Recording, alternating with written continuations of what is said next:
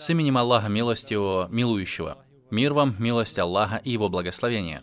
Приветствуем вас в новом выпуске канала «Голос истины». Сегодня мы поговорим о судном часе, его предзнаменованиях и их значениях. Поговорим о том, почему он сокрыт от всех творений и о том, какие выводы мы можем сделать из приводимых хадисов о признаках судного дня и его предзнаменованиях, о которых говорил пророк, саллиллаху алейхи вассалям. Мы также упомянем классификацию данных признаков и назовем те из них, что уже произошли, и те, что еще не явились. В этом подкасте примет участие доктор наук и шейх Умар ибн Абдуль-Азиз Аль-Кураши, экс-глава отделения сравнительного религоведения в университете Аль-Азгар. Добро пожаловать, уважаемый шейх.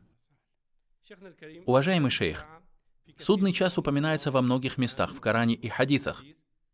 Что есть судный час и какие у него есть признаки? Что значит слово «признаки» и почему судный час был сокрыт даже от пророка, саллиллаху алейхи вассалям? С именем Аллаха, вся хвала Ему, мир и благословение посланнику Аллаха, его семье, сподвижникам и сторонникам. А после, приветствую вас и всех слушателей, приветствую всех вас исламским приветствием, приветствием Аллаха, благословенным и благим. Мир вам от Аллаха, Его милость и благословение. И вам мир, милость и благословение Аллаха. Что есть час? Это одно из имен судного дня или последнего дня. Это пятый столб веры. Пять этих столпов были упомянуты в священном Коране, и шестой пришел отдельно, а именно вера в предопределение. Пророк, саллаллаху алейхи вассалям, собрал эти столпы в одном хадисе, известном как хадису Джибриль, в котором ангел спросил, что есть вера, на что пророк ответил, это когда ты веруешь в Аллаха, его ангелов, его писания, его посланников в последний день и веруешь в предопределение с его добром и злом. Пятым столпом является вера в последний день. Мы говорим, что это пятый столб, основываясь на порядок, который использовал пророк, да благословит его Аллах и приветствует, но на деле важность данного столпа ставит его вторым после веры в Аллаха. После двух свидетельств? После двух свидетельств. Или точнее, после веры в Аллаха, потому что два свидетельства – это первый столб ислама, а вера в Аллаха является первым столпом имана. Почему же он второй? Потому что в аятах священного Корана несколько раз повторяются выражения для того, кто надеется на встречу с Аллахом в последний день. И для того, кто верует в Аллаха и последний день. Последний день упоминается с верой в Аллаха в нескольких местах в Коране и Сунне. Если на что это и указывает, то именно на важность данного столпа в совокупности с верой в Аллаха.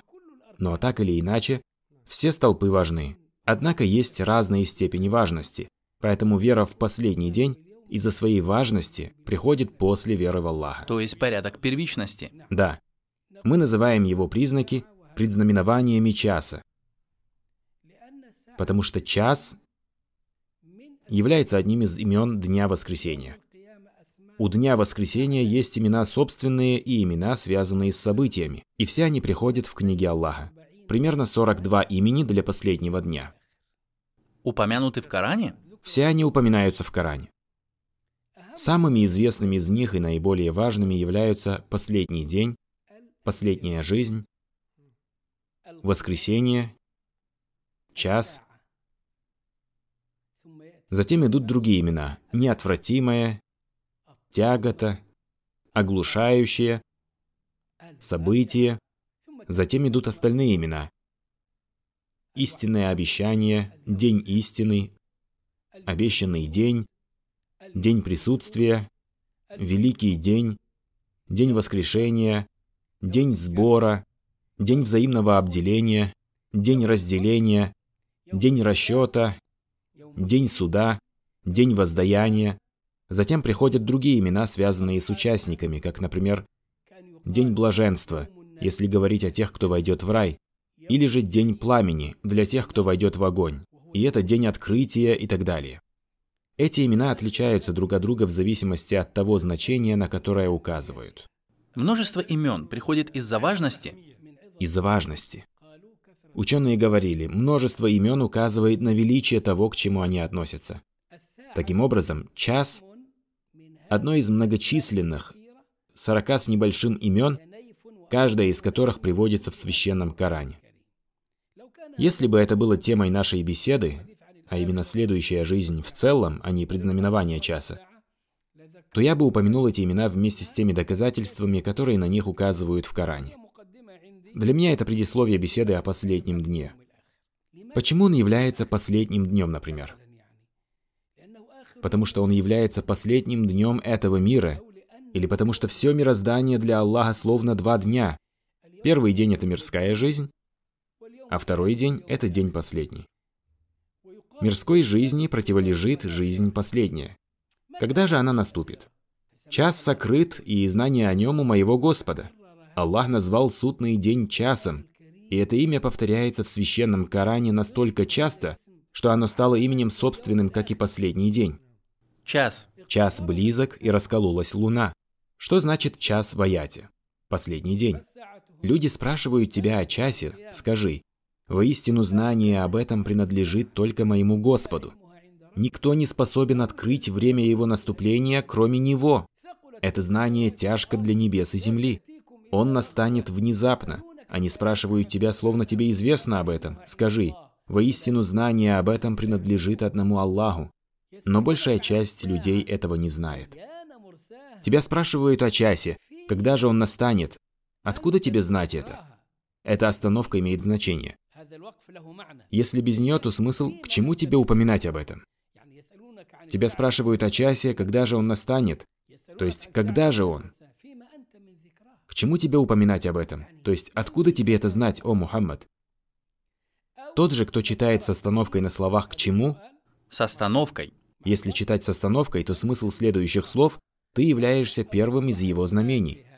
Поэтому пророк, да благословит его Аллах и приветствует, сказал – я и час были посланы, как эти двое, и показал два пальца, указательный и средний, да благословит его Аллах и приветствует. К чему тебе упоминать об этом? Только твой Господь ведает об этом. Никому не известно об этом, кроме Аллаха. Ни приближенному ангелу, ни посланному пророку, ни любимому праведнику. Только твой Господь ведает об этом.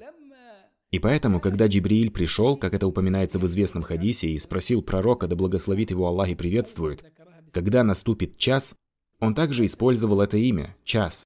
Он спросил, когда наступит час? И пророк, саллаллаху алейхи вассалям, ответил, тот, у кого спрашивают, знает не больше задающего вопрос. То есть не я, Мухаммад, не ты, Джибриль. То есть я, стоящий во главе пророков и посланников, и ты, стоящий во главе ангелов и близкий к Аллаху, велик он и славен. Но ни я с моим положением, ни ты с твоей близостью к Аллаху не знаем о наступлении часа ничего. Тот, у кого спрашивают, знает не больше задающего вопрос. Тогда Джибриль спросил, каковы же его знамения. В версии имама Муслима говорится, каковы его предзнаменования. Тогда пророк упомянул некоторые из этих знамений. Когда рабыня родит свою госпожу, и когда ты увидишь босых, ногих, нищих пастухов овец, соревнующимися в высоте своих построек. В версии имама Муслима говорится, есть пять вещей, которые не знает никто, кроме Аллаха. Воистину только Аллах обладает знанием о часе, Он не спосылает дождь и знает о том, что в утробах. Ни один человек не знает, что приобретет завтра, и ни один человек не знает, в какой земле он умрет. Воистину Аллах знающий, ведающий. Раз это час, в нашем языке мы говорим «наступление часа», о смерти мы говорим «когда наступает их срок, они не могут ни задержать его хотя бы на час, ни опередить». Слово «час» по своему языковому значению означает «момент», мгновение, а не ту временную единицу, которую мы знаем, состоящую из 60 минут, в каждой из которых 60 секунд. Нет, час здесь означает момент, дыхание. Если миг прошел, то его не вернуть. Из-за того, что время судного часа определено самым точным образом, он и был назван часом. Но это имя одно из многочисленных имен собственных для этого великого дня, когда люди предстанут перед Господом миров. Хорошо. Наш уважаемый шейх, какие выводы мы можем сделать из уже существующих признаков, о которых оповестил пророк, саллиллаху алейхи вассалям? Некоторые признаки приводятся в хадисах и священном Коране. Как мы можем распознать эти признаки? У любой великой вещи есть предзнаменование. То, что не является великим, просто проходит без всяких признаков. Однако, если что-либо становится великим, то ты обнаруживаешь у этого события какие-то предзнаменования. То есть то, что готовит к его наступлению. Да, то, что готовит к приходу. Если мы приведем в пример кортежи королей или президентов, для них существует множество приготовлений, пока сам кортеж не проедет. Едут впереди него за километры. Это лишь для того, чтобы подчеркнуть величие и престиж правительственного кортежа. Последний час. Час – очень важное событие. И поэтому Аллах Субханаху Тааля создал для него знамения, довольно долгие по продолжительности, которые могут длиться веками. История общины или история этого мира очень долгая. Века, которые будут в конце времен и связаны с признаками судного часа. История общины или история этого мира очень долгая. Века, которые будут в конце времен и связаны с признаками судного часа, ничто по сравнению с человеческой историей. Однако эти признаки все же длятся века. Некоторые из них уже длятся 14 с половиной веков. Таким образом, признаки судного часа, как предшествующие последнему дню события, являются вестниками конца – Потому что каждая вещь, которая приближается к своему завершению, имеет какие-то признаки конца. Приближение смерти человека узнается по седине. Обрушение некоторых знаний указывают на конец этого мира или завершение срока службы этих зданий. Если говорить о человеке, животном или здании, то ты найдешь то, что укажет тебе на приближение конца их существования. Раз судный час является великим событием, Аллах создал для него признаки и предшествующие события, которые не ограничиваются лишь самими признаками, ведь признаки являются лишь частью предшествующих событий, а сами признаки часа не находятся на одном уровне, ведь среди них существуют большие, средние и малые признаки. Когда же признаки закончатся, наступят другие предшествующие судному дню события, а именно сотрясение часа и события последнего времени. Когда же время закончится и случится дуновение в рог, придет еще одно предшествующее событие, а именно то, что случится между двумя дуновениями в рог, дуновением смерти и дуновением воскрешения. Это третье предшествующее событие. Поэтому мы говорим, что сначала произойдут большие признаки, затем произойдет сотрясение часа и то, что случится между дуновениями в рог. Все это займет столько времени, сколько пожелает Аллах, пока не начнется сам настоящий судный день с дуновения воскрешения когда люди восстанут из мертвых для предстояния перед Господом миров. После этого пройдут этапы судного дня, такие как воскрешение из могил, предстояние на земле сбора, отчет перед Аллахом, получение книг деяний, весы деяний, прохождение моста Ассират к последнему прибежищу. Одна группа в раю, а другая группа в огне. Это и есть итог всех этих предшествующих событий, первым из которых являются те признаки, о которых мы сегодня говорим по воле Аллаха. Уважаемый шейх, прежде чем рассмотреть классификацию признаков, большие и малые из них, как вы сказали, а также то, что уже произошло, и то, что еще не происходило, у меня есть вопрос. Каким должно быть отношение к некоторым признакам, которые сейчас происходят? Как, например, к тому, что упомянуто в следующем хадисе. Не наступит судный день, пока Ефрат не откроет клад золота, и тот, кто будет жить в то время, пусть ничего не берет из него. Этот хадис приводится в сборниках имамов Бухари и Муслима, и также приводится в другой формулировке. Однако, если взять этот хадис в качестве примера, то как мы и мусульмане в целом рассматриваем такие хадисы с точки зрения шариата? В своем большинстве признаки часа относятся к смутам. Даже имамы из числа хадисоведов упоминают множество признаков судного часа в книгах, посвященных смутам. Этот признак, который вы упомянули, относится к признакам, которые еще не появились. До сих пор? До сих пор, несмотря на то, что предпосылки к этому уже есть. Некоторые говорят, что снимки со спутников указывают на существование этого золота. Они также говорят, что некоторые страны, которые поставили плотины, стали причиной падения уровня воды Ефрата по сравнению с тем, что было раньше. Это предпосылки, на которые было указано. И даже если сам признак еще не появился, а именно открытие Ефратом горы золота, однако космические спутники смогли заснять это. Если вы почитаете газеты, то у нас появляется мысль, что они подтверждают это научное чудо в сунне пророка, саллаллаху алейхи вассалям. Обмеление Ефрата по причине строительства плотин закономерно. Иногда мы видим изображения, которые не внушают нам полной уверенности, но люди на этих снимках собирают на берегах Ефрата желтые камушки, которые могут скрывать внутри себя золото, упомянутое в хадисе. Однако данный признак, как упоминает пророк, саллаллаху алейхи вассалям, относится к смутам, и он будет сопровождаться великим кровопролитием, в котором из каждой сотни погибнет 99 человек, и каждый выживший будет говорить «надеюсь, именно я выживу». То есть всякий будет говорить «надеюсь, я выживу». Каждый участник будет говорить «надеюсь, именно я выживу». Но после спасения он все равно будет желать завладеть горой золота. Не клад, а именно гора. Пророк, саллаллаху алейхи вассалям, сказал об этой смуте, «Если вы услышите о ней, то не отправляйтесь туда». То есть положением шариата является недопустимость путешествия к ней из-за этой смуты. Это касается всех смут. Человек должен отстраняться от них. Сидящий во время смуты лучше стоящего, а стоящий лучше идущего, а идущий лучше бегущего. Соответственно, мы должны остерегаться любой смуты. И этот хадис, который упоминает великую смуту перед наступлением часа, когда из каждой сотни будут убиты 99 человек, указывает, что мы должны остерегаться данной вещи. Данное событие ожидают те, кто не обращает внимания на эту религию и сунну из числа тех, кого относят к мусульманам, как, например, шииты или же оккупанты Ирака со времен войны в Персидском заливе или со времен войн залива. Я убежден, что они преследовали экономические цели, к которым относится появление этой горы. Тем более, что космические спутники уже ее засняли, и они владеют ею. И они подтверждают ее существование, и ничто в этом случае не препятствует развязыванию войн с целью достижения этих целей. Они на самом деле ожидают этого времени, и политически Ирак очень слаб, как экономически и стратегически. Тот факт, что Ирак остается под руководством шиитов-рафидитов, дает хорошую возможность тем, кто хочет захватить гору золота в Ираке. Что касается нас, мусульман, то мы, как сторонники сунны и собрания,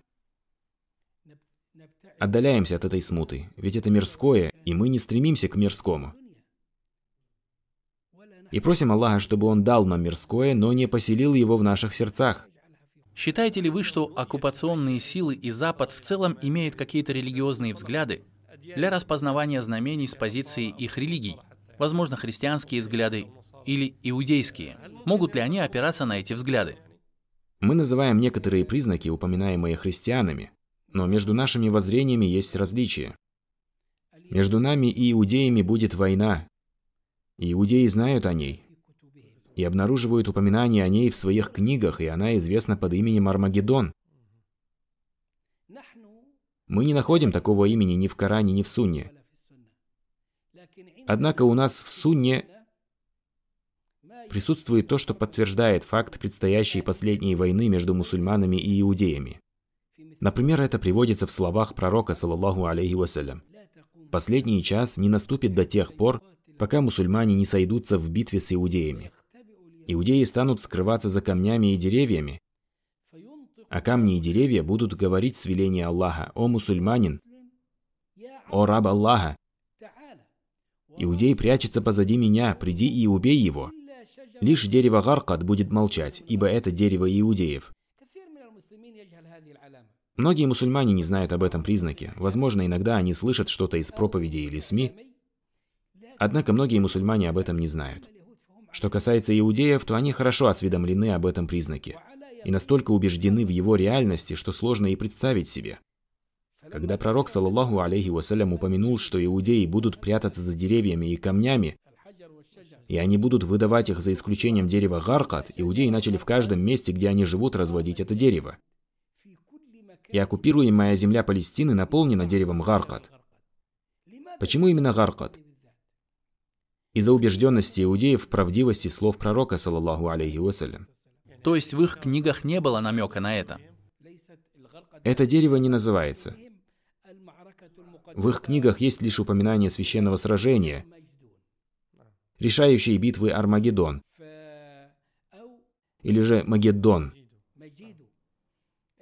Да, имена разные, но факт предстоящего сражения остается. В Коране также имеется намек на эту битву. Когда же наступил срок последнего обещания, мы позволили вашим врагам опечалить ваши лица, войти в Иерусалимскую мечеть, подобно тому, как они вошли туда в первый раз, и до основания разрушить все, что попало им в руки. Это приходит в Коране, в Сунне же приводится хадис, который мы дословно упомянули, о котором знаем мы и о котором знают они. Есть те признаки, которые подтверждаются наукой через спутники или через научные факты. Например, через спутники относится то, что они обнаружили вулкан у Баб-эль-Мандебского пролива, который находится в Йемене, у Адена. И пророк, саллаллаху алейхи вассалям, сказал, «Огонь, который выйдет со дна Адена». Слово «огонь» в пророческих словах указывает на вулкан, если говорить научными терминами. Огонь, который выйдет со дна Адена. В другой версии – из восточных земель. Погонит людей на территорию сбора и будет останавливаться в местах их ночного и дневного сна. Затем наука нам говорит, что спутники на самом деле сфотографировали для нас огромный вулкан, время извержения которого еще не наступило и который определенно находится в Адане у Бабель-Мандебского пролива. Сегодня существует вулкан в Испании, который называется Ля Пальма, который появился буквально полтора месяца назад. И каждый день было страшное зрелище, будто бы он является предзнаменованием часа. Однако он ничто по сравнению с вулканом, на который указал пророк, саллаху алейхи вассалям. Я сказал, что это узнали через спутники. Теперь то, что подкрепляется научными фактами. Приводится, что нарушится порядок вещей в мироздании, и мироздание полностью изменится, и будут длинные дни и короткие дни. И это то, о чем говорил пророк, саллаху алейхи вассалям, когда предупреждал о выходе Даджаля. Он пробудет на земле 40 дней, что будет равноценно году и двум с половиной месяцев. Наука подтверждает это, как подтверждает и то, что наступит время, когда солнце взойдет с запада, что относится к большим признакам судного дня. Наука подтверждает это. Это относится к научным чудесам сунны пророка, саллаллаху алейхи вассалям. И мы, говоря здесь о признаках судного дня, и о том, в чем мы можем быть схожи с Западом и наукой, привели данные примеры из того, что я вспомнил. Однако этими примерами данные случаи сходства не ограничиваются. Признаки часа делятся на большие и малые, или даже средние. Во-первых, как появилась такая классификация? И какие еще есть классификации? Во-первых, с точки зрения названия мы говорим, что признаки, алямат, Знамения, амарат и предзнаменования, ашрат, являются названиями, которые пришли в откровениях в Коране и Сунне. Аллах Субханаху Ва сказал, «Неужели они ожидают чего-либо, кроме часа, который явится к ним внезапно, ведь уже явились его предзнаменования?» Коран называет их предзнаменованиями. В хадисе Джибриля он спросил, «Когда наступит час?» На что пророк ответил, «Тот, кому задают вопрос, знает не больше вопрошающего». Тогда Джибриль спросил, каковы же его признаки? В этом хадисе приходит слово «амарат» в версии Аль-Бухари. В версии Муслима он спрашивает, каковы же его предзнаменования, ашрат. Ученых принято называть эти предшествующие события признаками часа. Так они и называются, и я полагаю, что есть священный текст, который указывает на слово «алямат» – знамения, как на имена Ашрат и Амарат указывают другие тексты. Это то, что касается названия этих событий. Что касается классификации, то пророк, саллаллаху алейхи вассалям, упоминает очень много хадисов о признаках часа. На какие-то из этих признаков он указывает прямым текстом, говоря, не наступит судный час, пока не случится то-то и то-то.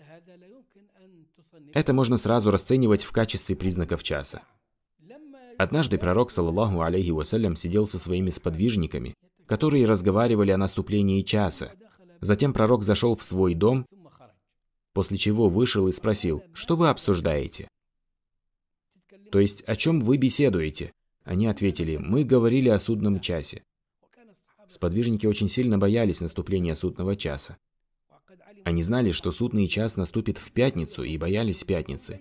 И пророк, саллаллаху алейхи вассалям, объяснил им, что пятница – это день, в который каждый человек, каждое животное, птица и растение боится наступления судного часа в пятницу.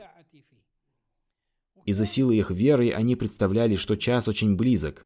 Почему? В книге Аллаха также упоминается его скорое наступление – Приблизился час, и раскололась луна. Или же хадис пророка, саллиллаху алейхи вассалям, «Я и судный час посланы, как эти двое».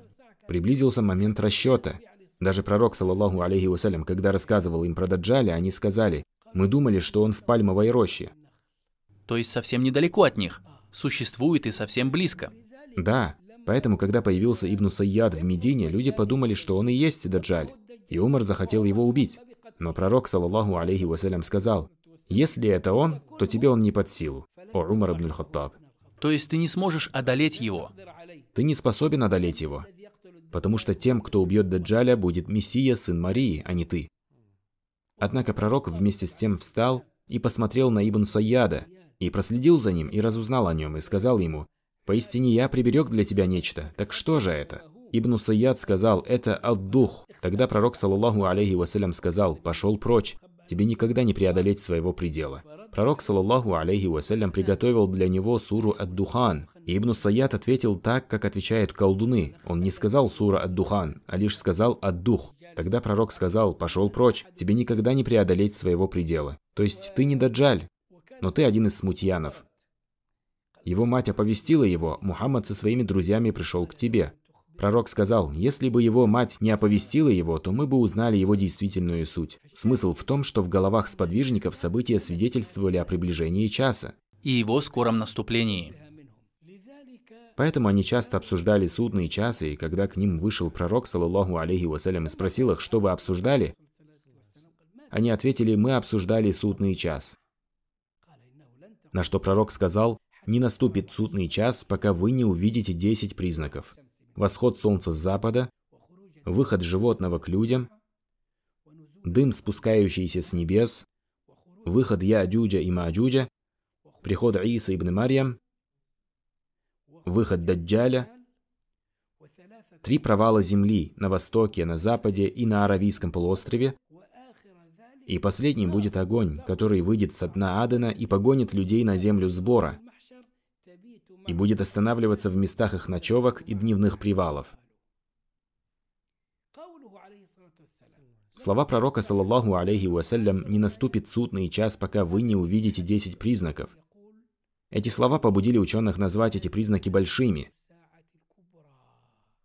Они взяли это из данного хадиса Худейфа ибн Усейда в Сахихе Муслима. Он упомянул эти десять признаков, и ученые сказали, что это большие признаки, и на земле, и в небесах будут нарушены законы мироздания. Что касается нарушения естественных законов на земле, то оно случится во время Даджаля, как первый из больших признаков часа. А нарушение естественных законов в небе случится тогда, когда солнце взойдет с запада. Поэтому, когда пророк, саллаллаху алейхи вассалям, сказал, что первым признаком наступления судного дня является восход солнца с запада, ученые сказали, что не имеется в виду самый первый, а первые связаны с нарушением естественных законов в небе. Что касается нижнего мира, Земли, то первым будет выход Даджаля. Обратим внимание на то, что передатчик данного хадиса не упоминает признаки по порядку их наступления. То есть признаки не упорядочены? Они не упорядочены в соответствии с той очередностью, которую мы понимаем, исходя из других хадисов пророка, саллаллаху алейхи вассалям. Потому что пророк, صلى الله عليه وسلم, упоминает признаки судного часа упорядоченно во многих местах, и объяснил, что первым из больших признаков судного часа будет Даджаль. Если выйдет Даджаль, то придет Иисус, сын Марии. Когда Иисус убьет Даджаля, выйдут Яджудж и Маджудж. Когда они выйдут, спустится великий дым с небес, и не успеют закончиться эти признаки, как взойдет солнце с запада, и утром того же дня выйдет животное к людям. Затем произойдут три провала земли на востоке, на западе и на Аравийском полуострове. И в конце выйдет огонь со дна Адена и погонит людей к месту сбора и будет останавливаться там, где они будут ночевать или отдыхать. Это порядок для данных десяти признаков. Это упоминается в одном хадисе? Или этот порядок результат исследования? Это взято из нескольких хадисов, большая часть признаков упомянута упорядочена. А два или три признака были упорядочены в результате исследований. Дым, спустившийся с небес, придет перед восходом солнца с запада или после него. Порядок между ними не упоминается. Однако, к примеру, поражение иудеев будет во время Даджаля. Хадисы упоминают это. К примеру, если солнце взойдет с запада, люди будут еще продолжать молиться. Однако после восхода солнца с запада придет признак, который не упомянут в этих десяти, а именно исчезновение Корана из сердец и строк. Это после восхода солнца с запада? После восхода солнца с запада и после выхода к людям животного. Коран будет стерт из сердец и книг, и Кааба будет разрушена. Однако Иисус совершит большое и малое паломничество к Каабе, а значит Кааба будет разрушена позже. После того, как люди не обнаружат Корана в сердцах и не смогут молиться, они скажут, какое благо после этого в этой жизни. Тогда придет благой ветер, который заберет души верующих как одну. И здесь приходит признак в виде конца существования верующих. С приходом этого ветра. С приходом этого благого ветра, который заберет их, подхватывая их за подмышки. Мы добавили три признака – исчезновение Корана из сердец и строк, разрушение Каабы и благой ветер, который унесет души верующих. Данные признаки приводятся упорядоченными с десятью большими признаками. Затем судный час наступит при жизни наихудших из людей. При разговоре об этих признаках они называются большими, и ученые сказали, что это потому, что они необычные. Однако, когда ты видишь среди людей женщин, одновременно одетых и голых, то хоть это обстоятельство и является признаком судного часа, однако оно уже существует и для нас стало чем-то обыденным. Появление группы людей с плетками, подобными хвостам коров, которыми они бьют людей, это те, кто наказывает преследуемых, верующих и просто людей в тюрьмах. Это все присутствует. Когда пророк, саллаллаху алейхи вассалям, упомянул соревнующихся в высоте построек людей, то в какой сейчас стране нет этого? Это соревнование в высоте построек на Западе уже существует давно. Но если взять хадис Джибриля, где он говорит про ногих, босых, нищих пастухов-овец, которые соревнуются между собой в высоте построек, то имеется ли в виду то, что происходит именно на Аравийском полуострове? Не только на Аравийском полуострове. Нищие, босые и ноги, пастухи овец и пастухи коров существуют повсеместно. Какой была Америка раньше? Какой была Европа в темные века, которые называются Средневековьем? Какими были арабы еще недавно? Поэтому ограничивать данную категорию арабами не совсем точно. Мы упоминаем их лишь в качестве примера, ведь данное описание представлено в них очень точно, потому что не каждый из нас ездил в Европу или Америку. Однако мы видели это в наших странах, в частности на территории Аравийского полуострова. Они были боссами, ногими, нищими и после овец. Это еще совсем недавно. Все признаки совпадают. Совпадают. И приведение примеров займет очень много времени. Теперь же они соревнуются друг с другом в высоте зданий. Это соревнование – нечто из ряда вон выходящее. Рассмотрим Эмираты и Дубай в частности. И те высокие здания, которые там находятся, которые напоминают высокие строения в Японии и Корее. Более того, самым высоким зданием в мире сегодня является Бурдж-Халифа в Эмиратах и башня с часами в Мекке. Они абсолютные рекордсмены. Они соревнуются между собой в высоте построек, и каждый хочет превзойти другого в высоте. Поэтому слово «ятатауалюн» означает то, что вот, например, есть Бурдж-Халифа, а нет, есть башня с часами. То есть соревнования в высоте построек. Что касается небоскребов на Западе, в частности в Америке, и история с двумя башнями-близнецами, которые были разрушены в результате сентябрьских событий, известна. Мы видели эти башни. одна из которых 110 этажей, а вторая 130 этажей. Такие здания называются небоскребами. Они даже выше облаков. Верхние этажи оказываются выше уровня облаков. Облака даже ниже.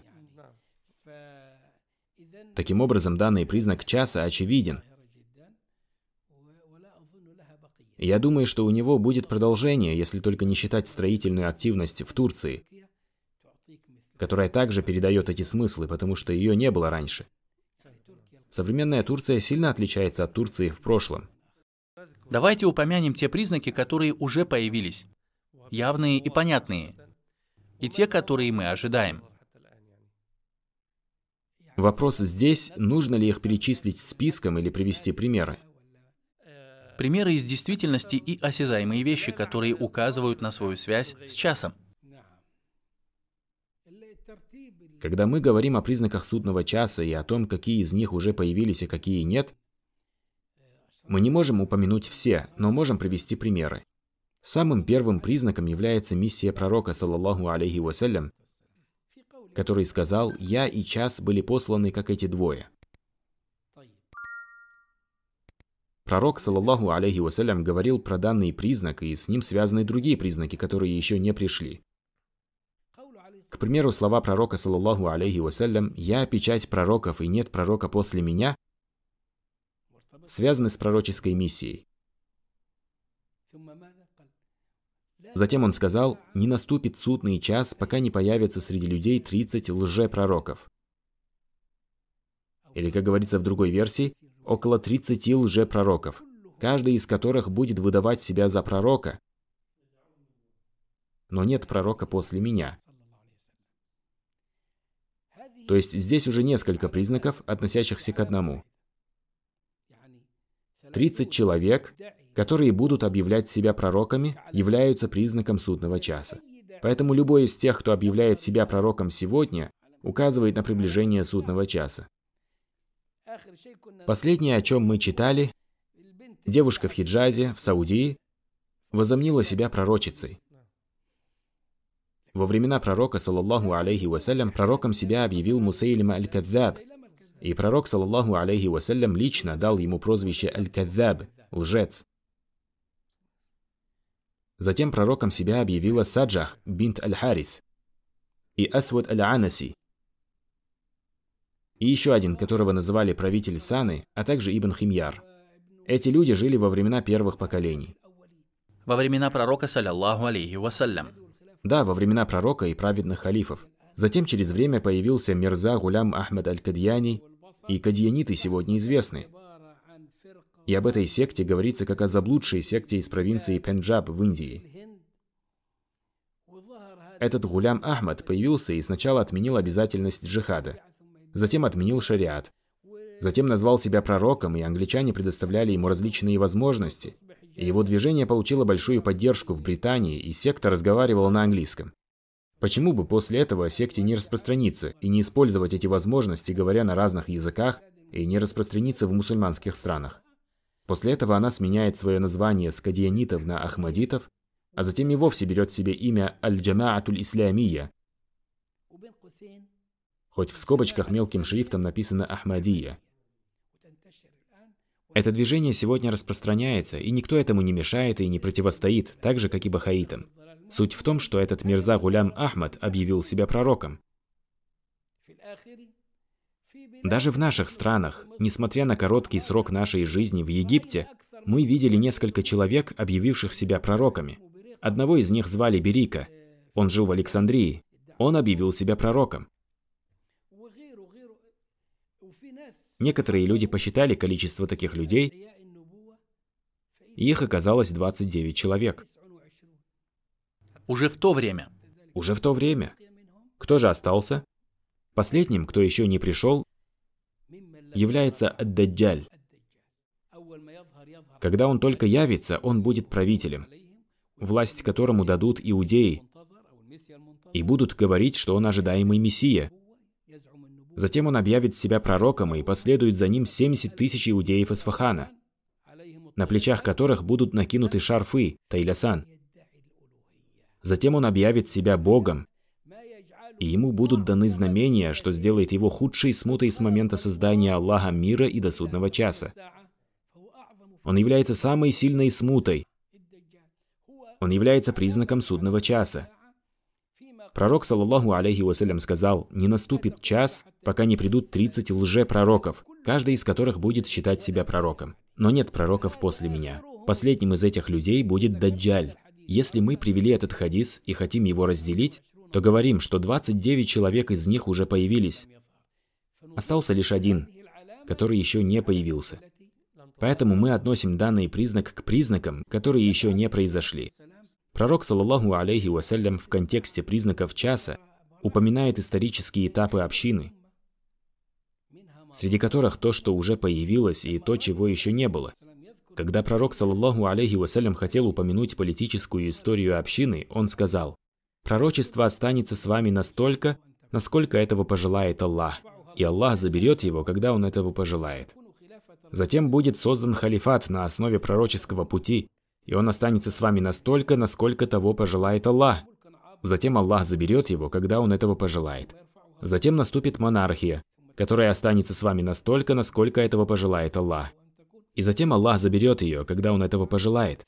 И будет царство тирании, которое останется с вами настолько, насколько этого пожелает Аллах, и Аллах заберет его, когда Он этого пожелает.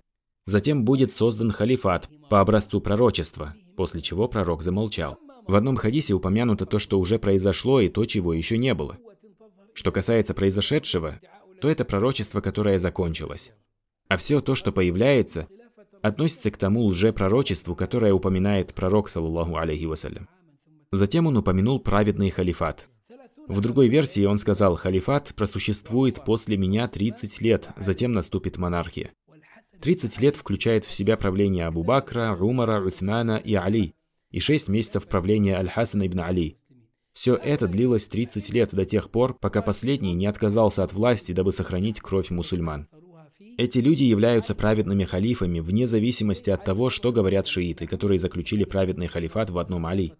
Но правил ли Али 30 лет? А ведь пророк сказал, что праведный халифат просуществует 30 лет. Али правил пять с половиной лет. 30 лет это правление Абу Бакра, Умара, Уthмана и Али. Причист Аллах, историки говорят, что в день, когда Аль-Хасан отказался от власти, в тот год и месяц исполнилось ровно 30 лет. Затем пришло правление, передаваемое по наследству, государство Амиядов и государство Аббасидов, государство Аюбидов, государство Ихшидидов, государство Османов, во всех этих государствах власть передавалась по наследству. Таким образом, данный признак проявил себя. Затем пророк сказал, после чего придет царство тирании, то есть правление, основанное на тирании и несправедливости. Разве мы этого не видим? Разве не страдаем от него? Разве не стонем под его гнетом? Несмотря на название, мы можем найти страны, в которых власть хоть и передается по наследству, но держится на угнетении – Однако власть в них держится на тирании. Возможно, есть страны, строй в которых называется демократическим, но при этом тирания и несправедливости в них главенствуют. Поэтому то, что пророк назвал царством тирании, мы видим по всему миру и почти не находим исключений. Если только им не является Турция во время правления Эрдогана. И он пытается быть справедливым и пытается помогать слабым. И принимает у себя беженцев. Мы видим эту часть ответственного отношения и справедливости, но не все идеально. Вражеские страны приводят свои сети и желают покончить с теми, кто им противоречит, действуя при этом изнутри самой Турции. Это то, что ставит Турцию в такое положение, которое упоминается, за которое она благодарится и не порицается. Если земля наполнится несправедливостью и тиранией, то Аллах приготовит того, кто наполнит ее справедливостью и беспристрастностью. Этим человеком будет Аль-Махди. Махди, соответствующий учению сторонников Сунны, а не ожидаемый Махди, прячущийся в подземелье с 260 года хиджры. Ведь это выдумка. У нас есть сильные хадисы, которые рассказывают о предстоящих признаках судного часа. Махди, время которого мы вот-вот застанем. И я уверен, что наступило его время. Почему? потому что все предшествующие появлению Махди события уже произошли. И самым главным является то, что земля наполнилась несправедливостью и угнетением. Если земля наполнится несправедливостью и притеснениями, то Аллах явит того, кто наполнит ее справедливостью и беспристрастностью. Отсюда и начнется последняя эпоха, халифат, основанный на пророческом пути. То есть он будет иметь то же свойство, что и первый халифат, а именно праведный халифат, основанный на пути пророка, а именно халифат Абу Бакра, Умара, Уthмана и Али. После них праведный халифат, основанный на пути пророка, придет лишь с Махди. Могут ли люди установить праведный халифат, проводя арабские революции? В Египте мы провели исламскую революцию, и мы, как исламисты, достигли распространения власти на всех. И наш президент, да смилуется над ним Аллах Мурси. Да, это возможно, однако лишь в качестве подготовки. И поэтому в хадисах приходит, что люди будут готовиться. Однако сам Махди появится только тогда, когда земля будет наполнена несправедливостью и притеснениями. И это то, что мы видим сегодня. Этот хадис несет в себе множество признаков, и в нем упомянуто то, что уже явилось, и то, что составляет нашу реальность, и то, чего еще не было. Пророчество пришло и завершилось, праведный халифат прекратил свое существование, эпоха правящих династий ушла в прошлое, сегодня мир переживает время несправедливости и притеснений. Что остается? Остается наступление праведного халифата, основанного на пути пророчества. Затем пророк замолчал, да благословит его Аллах и приветствует. Этот хадис из благих вестей и достоверных хадисов. Великий хадис, который рассказал всю политическую историю уммы. Мы ждем праведного халифата и разделяем в итоге между тем, что уже появилось, и тем, чего еще не было. Мы сталкиваемся с этим хадисом при разъяснении и должны были упомянуть, что уже произошло, а что еще нет. Это то, что побудило нас поделить признаки на те, что произошли, и те, что еще не явились. Или же назвать эти малыми признаками, а те большими. Данная классификация не является выдумкой, а является результатом исследования и заключения, о котором Аллах сказал, «Если бы они обратились с ним к посланнику и обладающим влиянием среди них, то его от них узнали бы те, которые могут исследовать его». Как много вывели ученые имена наук и разделы наук, классификации положений и разделов, которые мы находим в книгах по усулю и в книгах по хадису.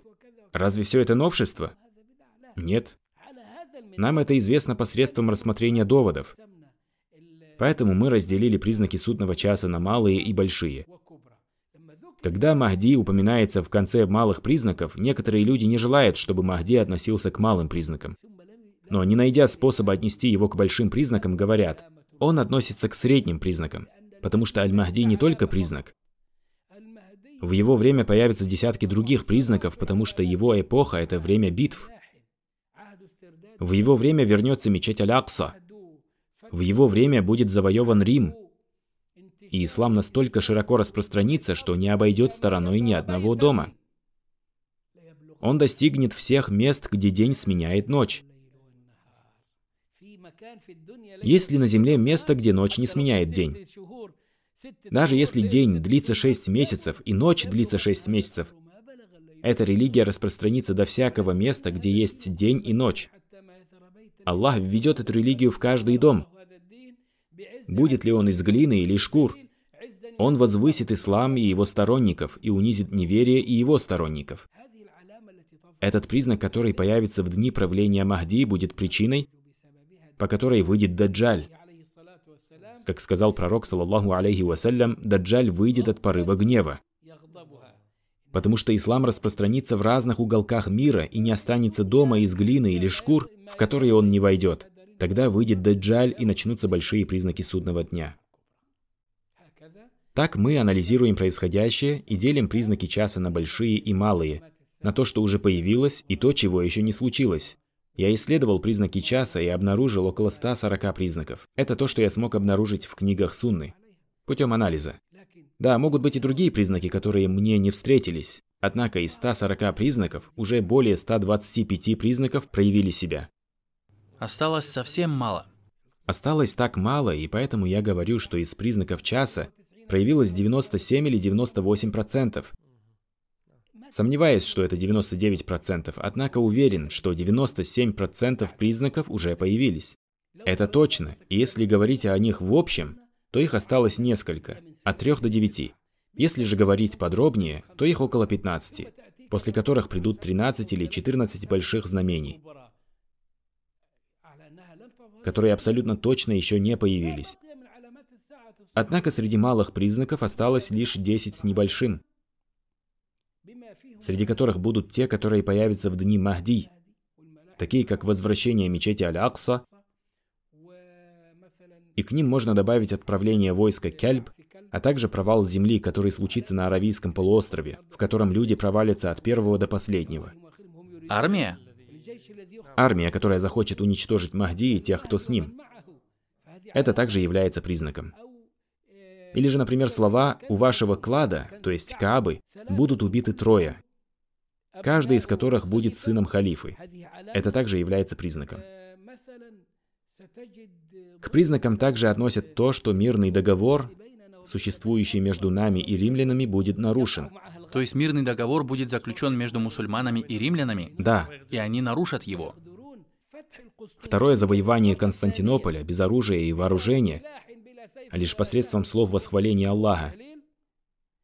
Его завоюют 70 тысяч потомков Исхака, то есть те, кто примет ислам в Европе после завоевания Рима.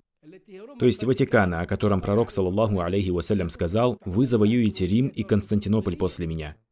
Сподвижники спросили, какой город пойдет раньше? Он ответил, город Ираклия, то есть Константинополь. Константинополь был завоеван, и мы вещаем отсюда. Имя его изменилось на Стамбул. А Айя Софья, которая была завоевана второй раз, стала мечетью после того, как была музеем, церковью и оплотом византийского государства. Таким образом, Константинополь завоеван в 1453 году под руководством Мухаммада Аль-Фатиха, благого предводителя благой армии. Что осталось? Рим. Иностранцы называют его Ватиканом. Рим не был завоеван, и мы не читали в истории, что его завоевывали. Но это должно случиться, и Запад убежден в том, что он будет завоеван. Поэтому все, что происходит сейчас в мире, происходит для того, чтобы не дать завоевать Рим и не допустить распространения ислама во всех уголках земли. Они уверены в правдивости Мухаммада, саллаллаху алейхи вассалям, и уверены в том, что эта религия не может проиграть. Сегодня неверующие отчаялись отвернуть вас от вашей религии. Однако они все равно преследуют мусульман и продолжают сражаться с вами, дабы отвернуть вас от вашей религии. Это беседа о разных сторонах признаков и знамений. Они не упорядочены, и это лишь упоминание примеров того, что уже случилось, и того, что еще не произошло. Также будет и на следующих встречах, с еще большими подробностями, в частности по теме больших признаков. Здесь задается вопрос. Возможно, он будет последним на сегодня. У некоторых учений, в частности шиитов, есть стремление приблизить наступление признаков часа. То есть они стремятся притворить в жизнь то или иное знамение – Должны ли мы стремиться к перетворению в жизнь данных признаков для скорого появления Махди? Нет, но и не стоим. Мы не можем приблизить время появления Махди, дабы Махди появился среди нас. Нам велено лишь притворять причины. Причины для победы. Причины преуспевшей группы. И действовать в соответствии с качествами данной группы. Потому что она будет составлять армию Махди, и она завоюет все остальное и притворит в жизнь мечты и победы. Попытки шиитов приблизить появление Махди происходят потому, что они говорят, Махди выйдет лишь тогда, когда распространится зло на земле. И отправляются творить зло на земле так, как им вздумается. И это заблуждение поверх заблуждения, и это неверие и препятствование пути Аллаха. Они не остановились на неверии, а стали еще и мешать пути Аллаха под предлогом, что Махди выйдет, когда земля наполнится злом. Мол, давайте же больше творить зла на земле. Что это за религия? Что за логика? Что за разум? Где же их Махди? И почему с 2060 года до сих пор не появился? Ведь сколько зла уже было? Набеги татаро-монгол, крестовые походы и так далее и тому подобное – Разве всего этого недостаточно, чтобы он вышел из своего подземного хода? Это великая ложь, когда они посчитали, что есть 12 имамов, и они шли один за другим, пока не дошли до 11 имама Аль-Хасана Аль-Аскари. И Аллах пожелал, чтобы он оказался неспособным оставить потомство. Однако это обстоятельство разрушило бы всю теорию на корню. И поэтому должна была появиться большая ложь. И тогда они сказали, что Аль-Хасан Аль-Аскари таки оставил потомство. И имя его сына Мухаммад ибн Аль-Хасан Аль-Аскари, который и является имамом Махди, двенадцатым имамом. Так где же он? Сначала они говорили, он в своем малом сокрытии. Ведь мы боимся, что его убьют. Так где же имам? Они сказали, он вышел из своего малого сокрытия в свое большое сокрытие.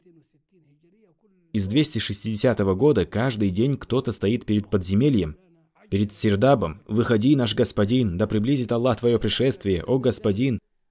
У нас нет господина снаружи и нет знания о том, что внутри подземного хода. При этом они распространяют зло таким же образом, как империя сефевидов, и правят так же, как правил Хасрой в Персидском царстве. При этом всем они продолжают утверждать, что они следуют чему-то, следуют религии и что они мусульмане. Еще хуже то, что многие из сторонников сунны все еще хорошо думают о шиитах и призывают к сближению между суннитами и шиитами. В конце нашей встречи нам остается лишь поблагодарить нашего шейха, доктора наук Умара ибн Абдулязиза Аль-Кураши за подготовленный материал. Надеемся на новые встречи с вами, дабы обсудить подробно больше признаков судного часа. До следующей встречи. Вверяем вас Аллаху. Мир вам, милость Аллаха и Его благословения.